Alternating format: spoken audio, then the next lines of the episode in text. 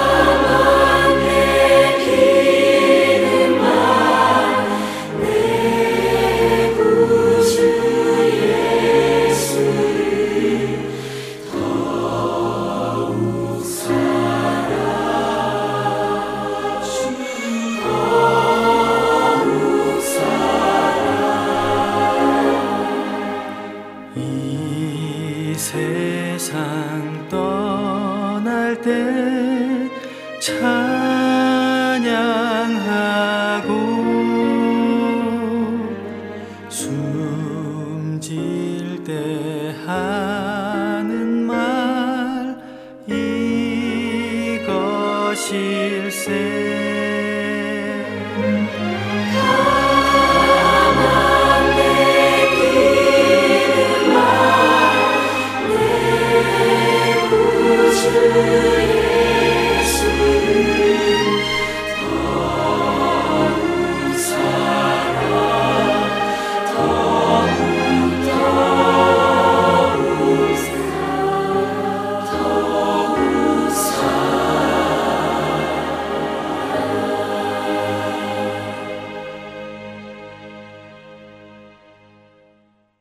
올해가 종교개혁 500주년이라고 하지요. 500년, 참 오랜 세월입니다. 500년 전 종교개혁은 오직 성경, 오직 그리스도, 오직 은혜, 오직 믿음, 오직 하나님께 영광이라는 다섯 가지의 근본 정신을 내세웠습니다. 교황의 말이 성경보다 더 권위가 있고 로만 카톨릭의 전통이 성경보다 더 권위가 있던 당시 그들은 오직 하나님의 말씀인 성경만이 진리냐 아니냐의 최종 권위가 있음을 명백히 하였습니다. 또한 인간은 결코 스스로 구원할 수 없으며 구원의 유일한 길은 십자가에서 하나님의 의를 이루신 예수 그리스도임을 명백히 하였지요. 구원은 어떠한 행위에 대한 대가로 지워지는 것이 아니라 완벽한 하나님의 은혜로 오직 하나님의 은혜로 주어진 것임을 명백히 하였습니다. 또 그 은혜를 받아 구원에 이르는 것 역시 행위로 말미암는 것이 아니라 오직 믿음으로 얻게 됨을 명백히 하였고 그 어떤 영광도 사역자나 성직자 그리고 사람에게 돌리는 것이 아니라 오직 하나님께만 돌려야 하며 구원의 시작이 하나님이시고 완성도 하나님이시기에 오직 하나님만 영광 받으심을 명백하게 하였습니다.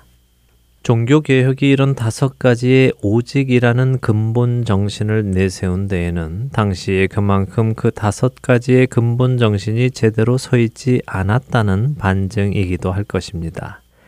말씀드린 대로 당시의 사람들은 성경의 말씀보다 사역자의 말이나 교황의 말을 더 신임했고 선행을 통하여 또 돈을 통하여 구원을 얻고 사고할 수 있다고 믿었었습니다. 자신의 죄를 다 사함받지 못하고 죽은 사람들은 연옥이라는 곳에 가서 벌을 받아 죄를 정화한 후에 천국으로 간다고 가르치고 믿었지요.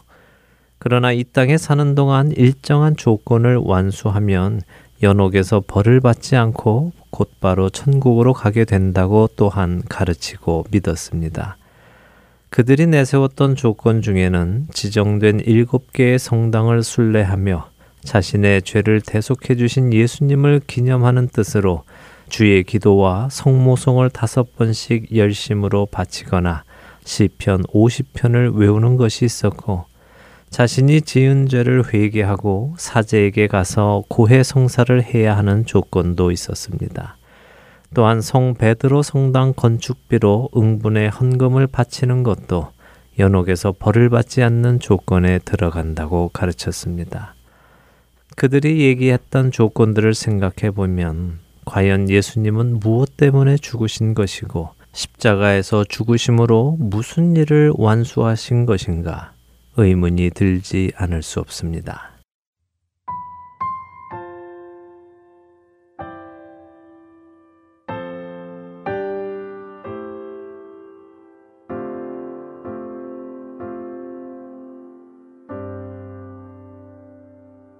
나의 만족과 유익을 위해 가지려 했던 세상 일들. 이젠 모두 다 해로 여기고 주님을 다버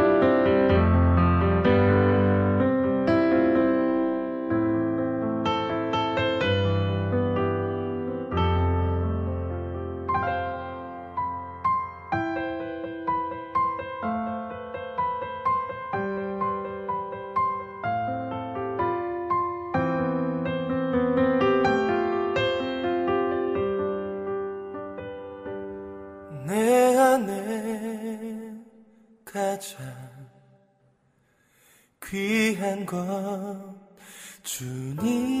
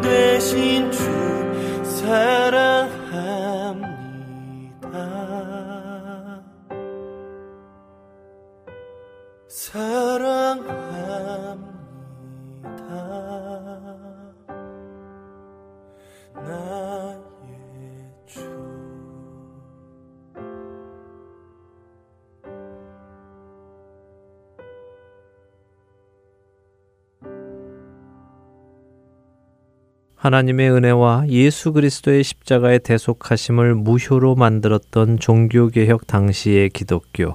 처음에 읽어드렸던 고린도 후서 4장 4절의 말씀처럼 이 세상의 신은 사람들의 마음을 혼미하게 하여 그리스도의 영광의 복음의 광채가 비치지 못하게 하였습니다.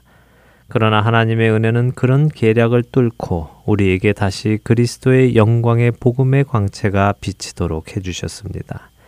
우리는 그 은혜로 인해 예수님을 바라보게 되었고 그분이 행하신 그 일과 그 결과에 대해 깨닫게 되므로 그분을 구세주로 영접하게 되었습니다.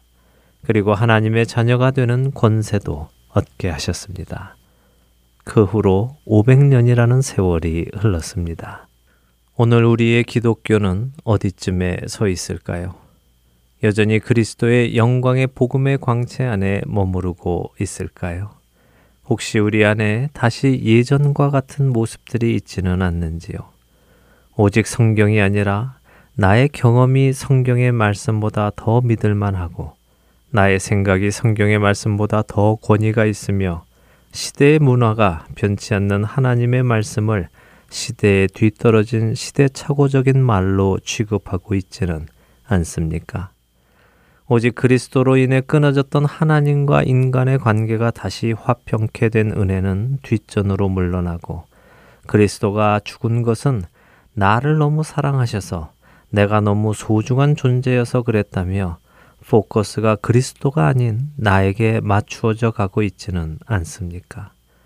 오직 하나님께 영광이 아니라 나도 영광받고 하나님도 영광받고 나도 잘 되고 하나님도 잘 되고 나도 높아지고 하나님도 높아지려는 시대에 살고 있지는 않는지요. 혹시 이 시대 우리는 새로운 개혁을 해야 하지 않을까요? 혹시 이 세상의 신이 성도들의 마음을 혼미하게 하여 그리스도의 영광의 복음의 광채가 비치지 못하도록 다시 그 계략을 행하고 있다고 생각되지는 않으십니까?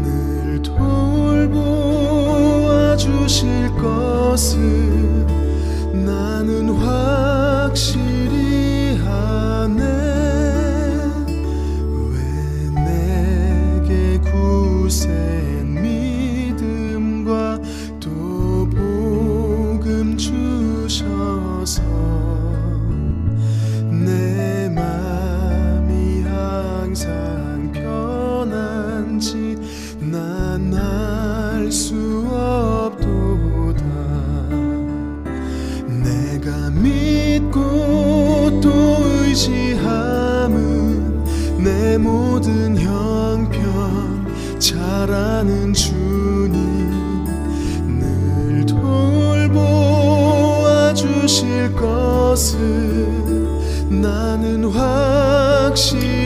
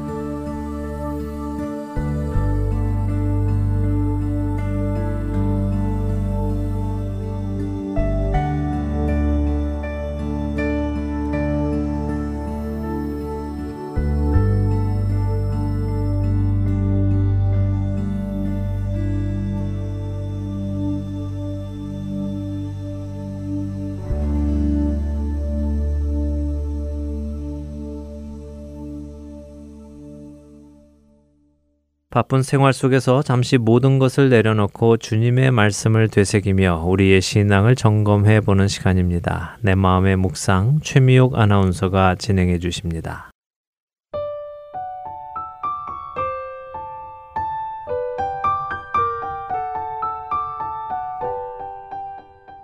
여러분은 여러분이 그리스도인이 된 것에 만족하시나요?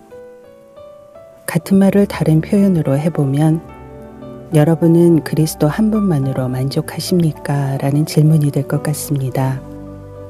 그리스도인이란 그리스도 그 한 분으로 인해 생명을 얻고 살아갈 이유를 얻는 사람입니다. 그렇기에 그리스도인은 그리스도 한 분만으로 만족할 수 있어야 할 것입니다. 하지만 우리의 모습을 한번 돌아보시기 바랍니다. 내가 정말 그리스도 한 분으로 만족하는 삶을 살고 있는지 점검해 봐야 할 것 같습니다. 부끄럽게도 우리는 그리스도인이라고 스스로를 부르면서도 예수님 한 분으로는 만족하지 못하여 다른 세상의 것들로 우리의 부족함을 채우려고 합니다. 안심하고 살 만큼 돈을 모으려 하기도 하고 더 많은 재산을 모으려고 하기도 합니다. 더 멋진 몸과 얼굴을 가지고 살기 위해서 투자도 하고요. 혹시 우리가 이런 것들을 쫓는 이유는 우리가 진정으로 그리스도를 경험해 보지 못해서는 아닐까요? 스스로를 그리스도인이라고 부르는 사람들을 한번 보시기 바랍니다. 그들 중 얼마나 많은 사람들이 진정으로 나의 간절한 기대와 소망을 따라 아무 일에든지 부끄러워하지 아니하고 지금도 전과 같이 온전히 담대하여 살든지 죽든지 내 몸에서 그리스도가 존귀하게 되게 하려 하나니 라는 빌립보서 1장 20절의 고백을 하며 살아간다고 생각하십니까? 에이, 이런 고백은 광신도들이나 하는 거지. 혹은 그런 고백은 정말 신앙심 깊은 성인들이나 하는 거지 라고 말씀하지 마십시오. 전임 사역자로 부름받은 사람이나 하는 고백이라고 말씀하시지도 마시고요. 이 고백은 자신이 예수 그리스도를 통해 하나님의 자녀가 되었다는 것을 깨닫는 모든 그리스도인들이 마땅히 해야 할 고백입니다. 여러분은 어떠십니까? 시편 119편 10절에서 시편 기자가 고백했듯이 전심으로 주님을 찾으며 주님의 계명에서 내가 떠나지 말게 해 주시라고 고백하고 계십니까? 우리가 그리스도를 경험했다면 그 고백은 자연히 나오게 되어 있습니다. 각자의 신앙을 점검해 보시는 우리가 되기를 바랍니다. 하나님, 우리가 하는 모든 일이 하나님의 영광을 드러내는 일이 되기를 원합니다. 오늘 하루도 하나님의 뜻을 이루기 위해 살아가기를 원하오니 우리에게 그 능력을 주시옵고 용기와 담대함도 주시옵소서. 우리의 입술의 모든 말과 우리의 모든 행동이 주님을 높이는 데 쓰임 받기를 원합니다. 우리 안에 주님이 존귀케 되게 하옵소서.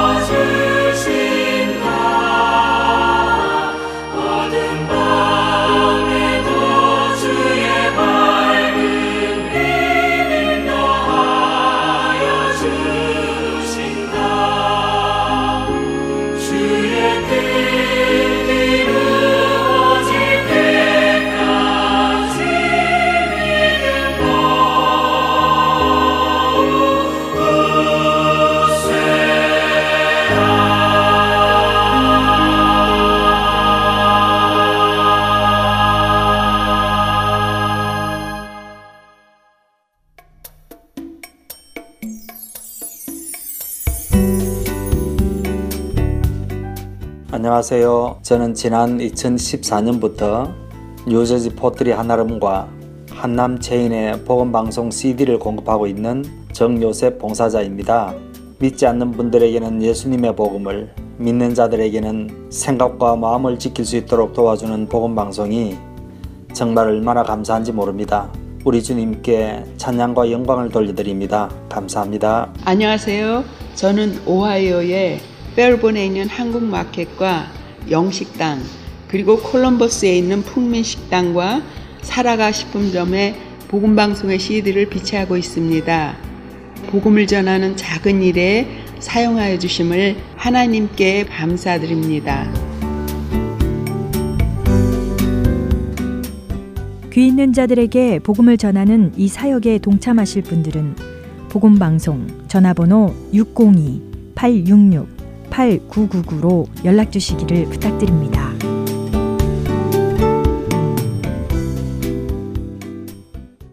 할텐서울 복음방송은 인터넷 www.heartandsoul.org를 통해 매주 토요일 5시간의 한국어와 2시간의 영어, 1시간의 일본어로 복음을 전하는 선교회입니다. 이 방송은 스마트폰 앱이나 팟캐스트를 통해 여러분의 스마트폰에서 들으실 수 있으며 매주 댁에서 CD나 MP3 CD로 받아서 들으실 수도 있습니다. 자세한 문의는 방송사 사무실 전화번호 602-866-8999로 해주시면 안내해 드리겠습니다.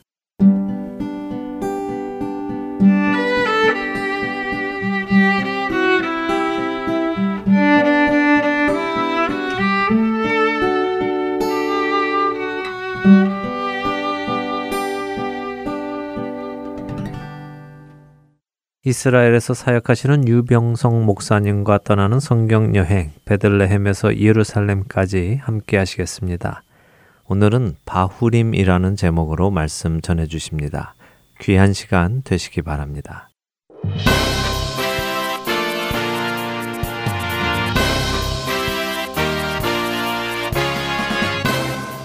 청취자 여러분 안녕하십니까?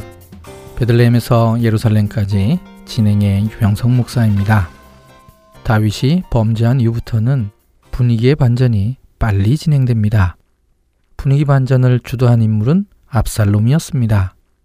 그의 왕권에 대한 집착이 모든 사태의 근본적인 원인이었습니다. 압살롬은 헤브론에서 반란을 시작하는데요. 왕의 모사 길로 사람 아히도벨과 함께 세력을 키워 나갑니다. 반란의 확산 속도가 굉장히 빨랐습니다. 다윗은 예루살렘의 파괴를 피하기 위해 탈출을 결심하는데요. 벳메르학에서 마지막 점검을 하고 기도론 골짜기를 건너 피난길에 올랐습니다. 당시 다윗은 머리를 가리고 맨발로 울면서 감남산을 올라갔습니다. 다윗이 왕이 되기 이전에는 사울의 추격을 피해서 방랑 생활을 했는데 지금은 자신의 아들 압살롬을 피해 피난을 가는 상황입니다. 오늘 우리가 함께 할 31번째 여정의 제목은 바후림입니다. 히브리어로 남자들이란 뜻입니다. 이곳 바후림을 중심으로 세 쌍의 남자들 이야기가 나옵니다. 하지만 저는 네 쌍의 남자들 이야기를 살펴볼 것입니다. 우선 바후림의 위치에 대해서 알아보도록 하겠습니다. 다윗이 감남산 꼭대기에 있는 여호와를 경배하던 마루턱에서 동쪽으로 내려가서 곧바로 이른 곳이 바우림입니다. 그리고 아직 광야의 나루터에 이르기 전입니다. 아히마하스와 요나단이 예루살렘에서 소식을 가져올 때 숨은 곳이기도 하므로 예루살렘에서 그리 먼 곳은 아니어야 합니다. 그리고 사울이 딸 미가를 갈림에 사는 라이스의 아들 발디엘에게 주었는데요. 바후림은 이 갈림과 가까운 거리에 있어야 합니다. 이와 같은 내용들을 종합해서 최종적으로 오늘날 바후림으로 추정하는 장소는 아부디스라는 곳입니다. 이곳은 나사로의 마을 베다니에서 남동쪽으로 약 1km 정도 떨어져 있는 아주 가까운 곳입니다. 한마디로 요약하면 바후림은 감남산 동남쪽의 산비탈 능선에 위치하고 있습니다. 첫 번째 살펴볼 남자들은 아브넬과 발디엘입니다. 이 이야기는 이미 지나간 사무엘하 3장에 나오는 이야기입니다. 하지만 동일한 장소에서 있었던 일이기에 지금 언급하려고 합니다. 미갈은 다윗과 정원한 관계였지만 사울은 다윗을 모욕하기 위한 수단으로 자신의 딸을 갈림에 사는 라이스의 아들 발디엘에게 보내버립니다. 갈림은 예루살렘의 북동쪽 3km 정도 떨어진 아나돗 바로 옆에 있었던 것으로 추정되는데요. 이곳 역시 베냐민 땅입니다. 다윗이 헤브론에서 유다 자손의 왕이 된 후 아브넬은 이스보셋을 배반하기로 결심합니다. 그래서 다윗에게 전령을 보내 온 이스라엘을 넘기기로 협의를 시작하는데요. 다윗은 아브넬에게 자신을 만나러 오려면 첫 번째 아내인 미가를 데리고 와야 한다고 요구했습니다. 그래서 아브넬은 갈림에 사는 발디엘에게서 미가를 빼앗아 데리고 옵니다. 사무엘하 3장 16절 그의 남편이 그와 함께 오되 울며 바후림까지 따라왔더니 아브넬이 그에게 돌아가라 하매 돌아가니라. 이 사건의 배경에는 다윗과 이스보셋이 있습니다. 다윗이 미가를 돌려달라고 요청했고 이스보셋이 나서서 미가를 발디엘에게서 빼앗아 오도록 명령했기 때문이죠. 바후림, 즉 남자들이라는 곳에서 일어난 성경의 첫 번째 사건입니다. 미가를 따라오는 발디엘이 있고 이를 돌려보내야 하는 아브넬이 있습니다. 발디엘은 자신의 아내이지만 힘이 없어 지키지 못했습니다. 이 첫 번째 남자들은 둘 다 베냐민 사람들이었습니다. 이제 두 번째 남자들을 살펴볼 텐데요. 이들은 베냐민 사람이면서도 특별히 사울 집안과 직접적인 연관이 있는 사람들입니다. 시바와 시무이입니다. 시바는 이미 알고 있는 인물인데요. 그는 사울 집안의 종이었고 다윗의 뜻에 의해 지금은 무비보셋의 종입니다. 다윗이 감남산 꼭대기 마루턱에서 바후림 쪽으로 내려가다가 시바를 만납니다. 그는 나귀 두 마리에 음식을 많이 싣고 와서 피난길에 나서는 다윗을 돕습니다. 이때 다윗은 그의 주인 무비보셋은 왜 같이 오지 않았는지 물어봅니다. 시바의 대답은 엄청난 것이었습니다. 사무엘하 16장 3절 후반부에 그가 말하기를 이스라엘 족속이 오늘 내 아버지의 나라를 내게 돌리리라 하나이다. 사실 무비보셋은 두 다리를 다 절기 때문에 왕이 될 수 없었습니다. 하지만 지금은 그의 아들 미가가 다 자라서 어느 정도 성인이 되어 있기 때문에 전혀 불가능한 것은 아니었습니다. 이 말대로라면 무비보셋은 다윗을 대항해서 또 다른 모반을 준비하고 있다는 말이 됩니다. 나중에 이 말이 사실이 아닌 모함으로 드러납니다. 다윗은 이런 시바의 모함에 속아서 무비보셋에게 있는 모든 소유를 시바에게 다 넘겨줍니다. 이어서 두 번째 등장하는 시므이는 계속해서 다윗을 저주합니다. 사무엘하 16장 5절 다윗왕이 바후림에 이름에 거기서 사울의 친족 한 사람이 나오니 게라의 아들이요 이름은 시므이라 그가 나오면서 계속하여 저주하고 게라가 베냐민 지파인 것은 확실합니다. 창세기 46장 21절에 베냐민의 아들 중에 게라가 나옵니다. 또 사사기 3장 15절에는 베냐민 사람 게라의 아들 왼손잡이 에웃이라는 구절이 있고요. 역대상 8장에 있는 베냐민 지파의 족보에도 게라가 몇 번 등장합니다. 시므이는 심지어 돌을 던지며 다윗에게 저주와 모욕을 줍니다. 그의 논지는 다윗은 피를 흘린 자며 사악한 자라는 것이었습니다.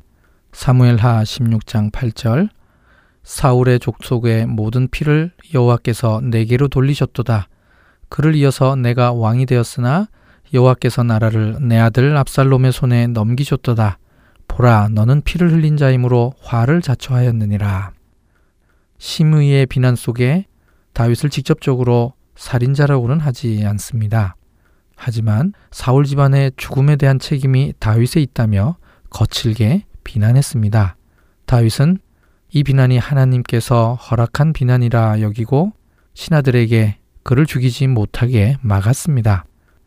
시바는 다윗에게 도움을 주고는 있지만 거짓 모함으로 자신의 이익을 챙겼습니다. 시므이는 사울 집안의 몰락에 대한 책임을 다윗에게 넘기면서 저주와 모욕을 주었습니다. 이 두 사람은 나중에 반전이 있습니다. 시바는 재산을 다시 무비보셋에게 돌려주게 되고 시므이는 자신의 저주에 대해 용서를 빌게 됩니다. 세 번째 남자들은 길로 사람 아히도벨과 아렉 사람 후세입니다. 이 두 사람의 이야기는 바후림에서 진행된 것은 아닙니다만 이 장소와 연관되어 있으면서 오늘 여정의 핵심 이야기입니다. 우선 두 사람의 직책 혹은 위치가 평범하지 않는데요. 아이도벨은 다유당의 모사였습니다. 자타가 공인하는 최고의 지혜자였죠. 후세는 아히도벨의 명성에는 못 미치지만 그래도 다유당의 친구로 인정받는 사람이었습니다. 사무엘하 15장 37절 다윗의 친구 후세가 곧 성읍으로 들어가고 압살롬도 예루살렘으로 들어갔더라. 다윗의 친구는 히브리어로 레 다비드입니다. 압살롬도 이 단어를 사용한 것으로 보아서 후세가 다윗의 친구인 것을 그도 알고 있었습니다. 사무엘하 16장 17절 압살롬이 후세에게 이르되 이것이 내가 친구를 후대하는 것이냐 내가 어찌하여 내 친구와 같이 가지 아니하였느냐 하니 이 구절에서 두 번이나 후세를 다윗의 친구로 표현했습니다. 그렇다면 지금 상황에서는 후세는 친구를 배반하는 신이 없는 사람이 되어 버립니다. 왕의 친구는 왕의 개인적 친구라기보다는 왕궁에서 정식으로 인정된 왕의 최측근 직책으로 보입니다. 임무는 왕과 재반 업무를 상의하는 사람이었습니다. 그래서 후세는 압살롬에게 당당하게 어느 왕이든 백성에게 선택된 왕을 위해 일할 수 있다고 자신을 변론했던 것입니다. 최고의 모사가 아히도벨과 왕의 친구 후세의 대결이었습니다. 모사가 아히도벨은 자신의 특기를 잘 살려서 압살롬에게 조언을 합니다. 왕의 후궁과 동침하라고 합니다. 이것은 왕권이 이양되었음을 상징적으로 보여주는 행동이었습니다. 사무엘하 16장 21절 아히도벨이 압살롬에게 이르되 왕의 아버지가 남겨두어 왕궁을 지키게 한 후궁들과 더불어 동침하소서. 그리하면 왕께서 왕의 아버지가 미워하는 바 됨을 온 이스라엘이 들으리니 왕과 함께 있는 모든 사람의 힘이 더욱 강하여지리다 하니라. 이 일을 위해 사람들이 옥상에 장막을 쳤습니다. 이곳에서 후궁들과 동침을 합니다. 이곳은 다윗이 바세바에 목욕하는 것을 훔쳐본 곳입니다. 정말 아이러니하지 않습니까? 이곳에서 시작된 범죄로 인해서 그 죄값을 이곳에서 치르고 있는 것이지요. 사무엘하 12장 11절 여호와께서 또 이와 같이 이르시기를 보라 내가 너와 내 집에 재앙을 일으키고 내가 내 눈앞에서 내 아내를 빼앗아 내 이웃들에게 주리니 그 사람들이 내 아내들과 더불어 백주에 동침하리라. 나단 선지자의 예언이 이루어진 것입니다. 지난 시간에 살펴보았듯이 아히도벨은 바세바의 할아버지일 가능성이 있는데 바세바 사건에 대한 개인적 복수와 함께 나단 선지자의 예언을 이루었다고 볼 수도 있습니다. 이제 아히도벨은 본격적으로 다윗을 추격하기 위한 작전을 세웁니다. 그의 작전의 핵심은 신속한 급습이었습니다. 아히도벨의 작전이 옳았습니다. 다윗과 일행들은 예루살렘에서 도망 나올 때 제대로 준비할 겨를이 없었기 때문이죠. 양식뿐만 아니라 무기도 제대로 준비하지 못했을 것입니다. 사무엘하 17장 2절에서 3절 그가 곤하고 힘이 빠졌을 때에 기습하여 그를 무섭게 하면 그와 함께 있는 모든 백성이 도망하리니 내가 다윗왕만 쳐 죽이고 모든 백성이 당신께 돌아오게 하리니 그의 작전의 핵심은 백성들의 희생을 최소화하고 다윗왕만 죽이는 것이었습니다. 그렇게 해서 모든 백성들이 압살롬에게 돌아올 수 있도록 하는 것이었죠. 이 작전대로 하면 압살롬이 승리하는 것이었습니다. 그와 함께한 장로들도 다 좋다고 생각하고 있는데 압살롬은 후세를 불러 그의 의견을 듣겠다고 합니다. 후세는 왕의 친구로서 다윗왕과 늘 가까이에서 의논해왔던 인물이었습니다. 그러니 자신의 직책인 왕의 친구에 맞게 다윗의 장점에 대해 설명을 합니다. 이게 오히려 압살롬과 장로들의 신뢰를 얻는 데 성공합니다. 사무엘하 17장 8절 또 후세가 말하되 왕도 아시거니와 왕의 아버지와 그의 추종자들은 용사라. 그들은 들에 있는 곰이 새끼를 빼앗긴 것 같이 격분하였고 왕의 부친은 전쟁에 익숙한 사람인즉 백성과 함께 자지 아니하고 그래서 기습 공격을 해도 전쟁에 익숙한 다윗은 압살롬의 공격에 역습을 가할 가능성이 충분히 있다는 것이죠. 이 역습에 작은 피해라도 입게 되면 압살롬의 사람들이 쉽게 겁을 먹게 되어 오히려 역효과라는 해석을 내놓은 것입니다. 나중에 천천히 수적으로 우세를 확보한 다음에 다윗과 전면전을 해야 한다는 전략을 내놓은 것입니다. 이 상황에서 하나님의 도우심이 있었습니다. 사무엘하 17장 14절 압살롬과 온 이스라엘 사람들이 이르되 아렉 사람 후세의 계략은 아이도벨의 계략보다 낫다 하니 이는 여호와께서 압살롬에게 화를 내리려 하사 아이도벨의 좋은 계략을 물리치라고 명령하셨음이더라. 다윗이 후세를 예루살렘으로 보낸 목적이 아이도벨의 모략을 무력화시키기 위함이었는데 후세는 이 일을 잘 감당한 것입니다. 이제 네 번째 남자들 이야기로 넘어가겠습니다. 제사장 사독의 아들 아히마스와 아비아달의 아들 요나단의 이야기입니다.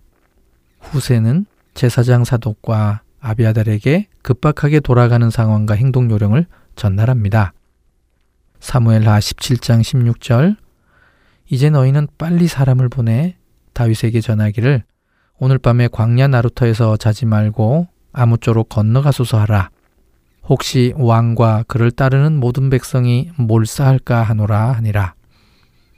지금 다윗은 바후림을 지나 광야 나루터에 있는데 이 사실을 빨리 다윗에게 알려야만 했습니다. 다윗은 사독과 아비아들에게 하나님의 괴를 지켜달라고 부탁할 때 상황이 어떻게 돌아가고 있는지 광야 나루터에서 소식을 기다리겠다고 했습니다. 이들 두 명의 제사장은 예루살렘 성 안에서 임무를 잘 수행하고 있었고 이들의 두 아들 아히마스와 요나단은 안전을 위해 성 바깥 엔로겔에 머물고 있었습니다. 엔로겔은 히브리어로 엔로겔입니다.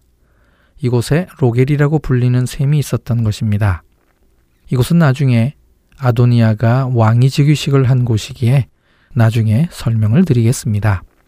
사독과 아비아달은 한 여종을 보내서 이 메시지를 전달을 했고 아히마스와 요나단이 광야 나루터에 있는 다윗에게 이 소식을 전하기 위해 출발을 합니다. 불행하게도 이 사실이 발견되어서 추격을 받게 됩니다. 아히마스와 요나단이 빨리 달려서 바후림의 어떤 사람의 집에 있는 우물에 숨게 됩니다. 사무엘하 17장 19절 그 집 여인이 덮을 것을 가져다가 우물 아귀를 덮고 찌은 곡식을 그 위에 널매 전혀 알지 못하더라.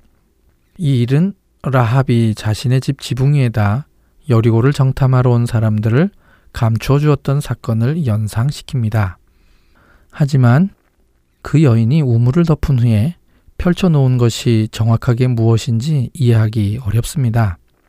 한글 성경에는 찌은 곡식이라고 번역을 했는데 히브리어로는 하리포트입니다. 이 단어는 성경에 딱 두 군데 사용되었습니다.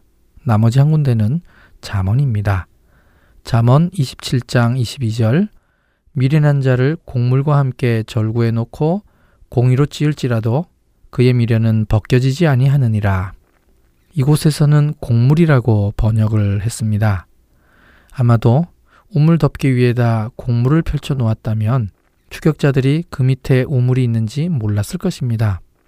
감쪽같이 속인 뒤에 추격자에게 그들이 시내를 건너가더라 라고 대답했습니다. 여인이 대답 속에 나온 시내는 일반적인 단어가 아닙니다. 히브리어로 미칼라마임이라는 아주 특별한 단어입니다. 성경 전체에서 이 본문에 딱 한 번 사용된 단어입니다. 이것은 큰 물 저장소 혹은 저수지 같은 것으로 겨울철에 빗물 혹은 범람한 시냇물을 모으기 위해 만들어 놓은 큰 규모의 시설물을 가리킵니다. 그러므로 미칼라마임이 큰 물 저장소를 뜻한다고 할지라도 그곳은 시내가 있는 곳에 있으므로 결국은 같은 방향인 것이죠. 바후림의 남쪽으로 기드론 시내가 흘러갑니다. 그렇다면 이 여인은 남쪽을 가리킨 것입니다. 그런데 광야 나루터는 동쪽입니다. 다른 방향을 가리킨 것이죠. 여인의 제치로 아히마스와 요나단은 무사히 광야 나루터에 있는 다윗에게 갈 수 있었습니다. 이 두 사람은 여리고 정탐꾼처럼 한 여인의 도움을 받은 후 무사히 임무를 수행할 수 있었는데요. 여수아의 정탐꾼이 무사히 임무를 마친 후에 여리고가 점령되었듯이 이 두 사람의 성공적 임무 수행으로 말미암아 압살롬의 반란도 곧 무사히 극복될 것이라는 비유적 예시가 들어 있는 것입니다. 아히마스와 요나단의 소식을 들은 후 밤새도록 다윗과 그 일행은 모두 요단을 건넜을 것입니다. 이제 네 쌍의 남자들의 이야기를 다 살펴보았습니다. 아브넬과 발디엘, 시바와 시무이, 아이도벨과 후세, 아히마스와 요나단입니다. 이들 중에는 최후가 좋지 않은 사람도 있습니다. 이미 알고 있듯이 아브넬은 요압에게 살해당했습니다. 시바의 모함은 나중에 들통이 나게 되고요. 시므이는 나중에 와서 용서를 빌지만 다윗이 일시적으로만 용서하게 됩니다. 아히도벨의 최후가 가장 참담합니다. 사무엘하 17장 23절 아히도벨이 자기 계략이 시행되지 못함을 보고 나귀의 안장을 지우고 일어나 고향으로 돌아가 자기 집에 이르러 집을 정리하고 스스로 목매어 죽음에 그의 조상의 묘에 장사되니라. 고향 길로로 돌아가서 목매어 죽습니다. 혹시 이쯤 되면 딱 떠오르는 배신의 아이콘이 있을 것입니다. 바로 가룟 유다입니다. 다윗을 배신한 아히도벨과 예수님을 배반한 가룟 유다가 자연스럽게 비교가 된다는 것입니다. 다윗이 아히도벨의 배반에 대해 들은 곳은 감남산입니다. 이 감남산에 예수님께서 최후의 기도를 하신 겟세마네가 있습니다. 가론 유다가 예수님을 배반한 후 마지막으로 그가 할 수 있었던 유일한 선택은 아이도벨의 선택뿐이었습니다. 다윗 시대 때의 바후림은 오늘날 아부디스라고 시작 부분에 말씀드렸는데요. 이곳은 예수님 때에는 베다니입니다. 예수님께서 이곳 바후림에서 죽은 나사로를 살려주신 것입니다. 예수님께서는 이곳에서 나사로를 살려주신 후에 한적한 곳으로 잠시 피하십니다. 피하신 곳은 압살롬이 암론을 죽였던 바알하솔 근처인 에브라임입니다. 다윗의 일생을 가까이에서 역사지리적으로 살펴보면 동일한 땅에서 활동하신 예수님의 일생과 역사지리적으로 겹치는 부분이 많이 있을 수밖에 없습니다. 다윗은 바후림을 통해 광야 나루터까지 이동했고 바후림을 중심으로 연결된 여러 명의 인물들을 통해 이 고비를 넘길 수 있었습니다. 사무엘서의 저자가 바후림이라는 장소를 굳이 밝힌 이유가 여기에 있는 것으로 보입니다. 우리들로 하여금 이들 인물들을 기억해 달라고 요청하고 있는 것이죠. 오늘은 여기까지입니다. 다음 시간에 사무엘하 17장 24절에서 18장 5절까지의 말씀으로 다시 뵙겠습니다. 안녕히 계십시오.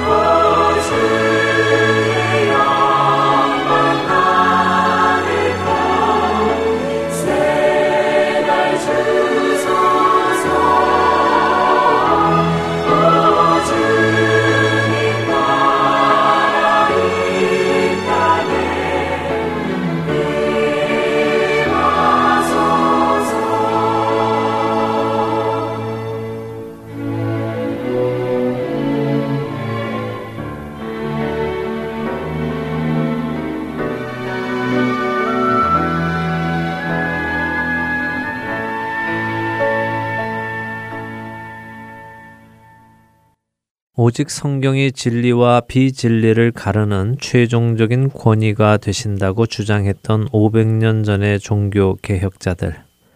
저는 오늘 이 시대에 우리가 다시 한번 이 주장을 생각해 보아야 한다고 믿습니다.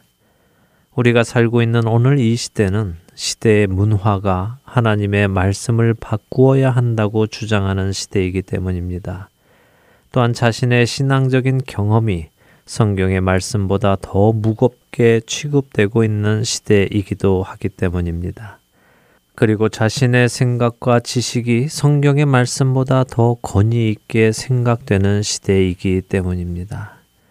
저는 지금 세상 사람들을 이야기하는 것이 아닙니다. 저는 지금 교회에 관하여 성도들에 관하여 말씀드리는 것입니다. 자기 생각에는 하나님은 사람들을 지옥에 보낼 뿐이 아니라고 생각하는 목회자들과 성도들은 마지막 날에 저주를 받은 자들아 나를 떠나 마귀와 그 사자들을 위하여 예비된 영원한 불에 들어가라고 하실 것이라는 예수님의 말씀을 그러지도 않을 거면서 괜히 겁을 주어 이 땅에서 착하게 살라고 하신 말씀으로 만들어 버렸습니다. 그들은 예수님을 공갈 협박을 하는 분으로 만들어 버린 것입니다. 그러나 잊지도 않는 지옥에 우리를 보내지 않기 위해서 하나님께서 친히 육신을 입고 오셔서 십자가에 못 박혀 죽으셨겠습니까? 그렇지 않지요. 또한 이 시대는 하나님께서 가증한 일이라고 성경의 곳곳에서 말씀하셨고 하나님의 창조의 질서를 정면으로 대항하는 동성애 문제 역시 인권에 관한 문제이며 각자의 취향에 관한 문제라며 문화가 변했으니 하나님의 말씀도 변해야 한다고 주장하는 사람들로 늘어갑니다. 나는 이혼한다는 것을 미워한다는 하나님의 말씀과 누구든지 음행한 이유 없이 아내를 버리면 이는 그로 가늠하게 하며 또 누구든지 버림받은 여자에게 장가드는 자도 가늠함이라고 하신 예수님의 말씀이 오늘 우리 시대 교회 안에 얼마나 영향력 있는 말씀이라고 여러분들은 생각하십니까? 형제에게 노하는 자마다 심판을 받게 되고 형제를 대하여 어리석다고 욕하는 사람은 법정에 끌려갈 것이며 미련한 놈이라고 하는 자는 지옥불에 들어가게 될 것이라는 예수님의 말씀이 여러분들에게는 어떠한 무게로 다가오십니까? 예수님의 이 말씀을 얼마나 심각하게 여러분들은 받아들이고 계십니까? 혹시 우리 안에도 우리의 경험이, 우리의 지식이, 우리의 문화와 환경이 하나님의 말씀보다 더 위에서 무엇이 옳고 무엇이 그른지를 판단하는 기준이 되어버리지는 않았습니까? 천지를 창조하신 그 능력의 하나님의 말씀이 담긴 성경의 말씀은 멀리 하면서 그 자리에 사람들이 쓴 간증집과 신앙서적, 그리고 각종 큐티집으로 대신하고 있는 사람들이 늘어갑니다. 혹시 여러분들 중에도 그런 분들이 계시다면 다시 하나님의 말씀 앞으로 돌아오시기를 부탁드립니다. 결코 우리의 경험이나 지식이나 문화와 환경이 변치 않으시는 하나님의 말씀보다 앞설 수 없기 때문입니다. 또한 결코 사람들의 개인적인 간증이나 그들의 생각이 담긴 글이 하나님의 말씀보다 권위가 있을 수도 없기 때문입니다. 하나님께서 옳다고 하신 것은 여전히 옳으며 하나님께서 아니라고 하신 것은 여전히 아닌 것입니다. 그 누가 어떤 논리를 가져다가 하나님의 그 말씀은 사실 그런 뜻이 아니라며 하나님께서 하지 말라고 하신 일들을 해도 된다고 아니 오히려 하라고 부추긴다면 여러분들은 그들에게서 멀리 떠나셔야 합니다. 모든 것을 아시는 하나님께서 과연 21세기의 문화가 이렇게 될 줄 모르셔서 시대와 맞지 않는 말씀을 적어 놓으셨을까요? 그러실 리가 없습니다. 디모데후서 4장 3절과 4절은 때가 이를 것인데 사람들이 바른 교훈을 받지 않고 자신들의 가려운 귀를 긁어줄 또 자신들의 욕심을 채워줄 그런 수승을 많이 두고 자신들의 귀를 진리에서 돌이켜 허망한 이야기를 믿고 따르게 될 것이라고 경고하십니다. 종교개혁 500주년입니다. 종교개혁은 500년 전에 끝난 것이 아닙니다. 그 개혁은 오늘도 우리 안에 일어나야 하며 우리가 진리에서 떠나 인간이 만들어낸 종교로 돌아갈 때마다 일어나야 하는 것입니다. 오직 성경, 오직 그리스도, 오직 은혜, 오직 믿음, 그리고 오직 하나님의 영광이 다시 우리 안에 올바로 자리 잡기를 소원해 봅니다. 내 안에 개혁해야 할 것이 무엇인지 성령님의 음성에 귀 기울이고 그 음성을 따라 자신의 삶을 돌이키시는 저와 애청자 여러분이 되시기를 소원하며 오늘 주안의 하나 일부 여기에서 마치도록 하겠습니다. 함께 해주신 여러분들께 감사드리고요. 저는 다음 주 이 시간 다시 찾아뵙겠습니다. 지금까지 구성과 진행의 강승규였습니다. 애청자 여러분, 안녕히 계십시오.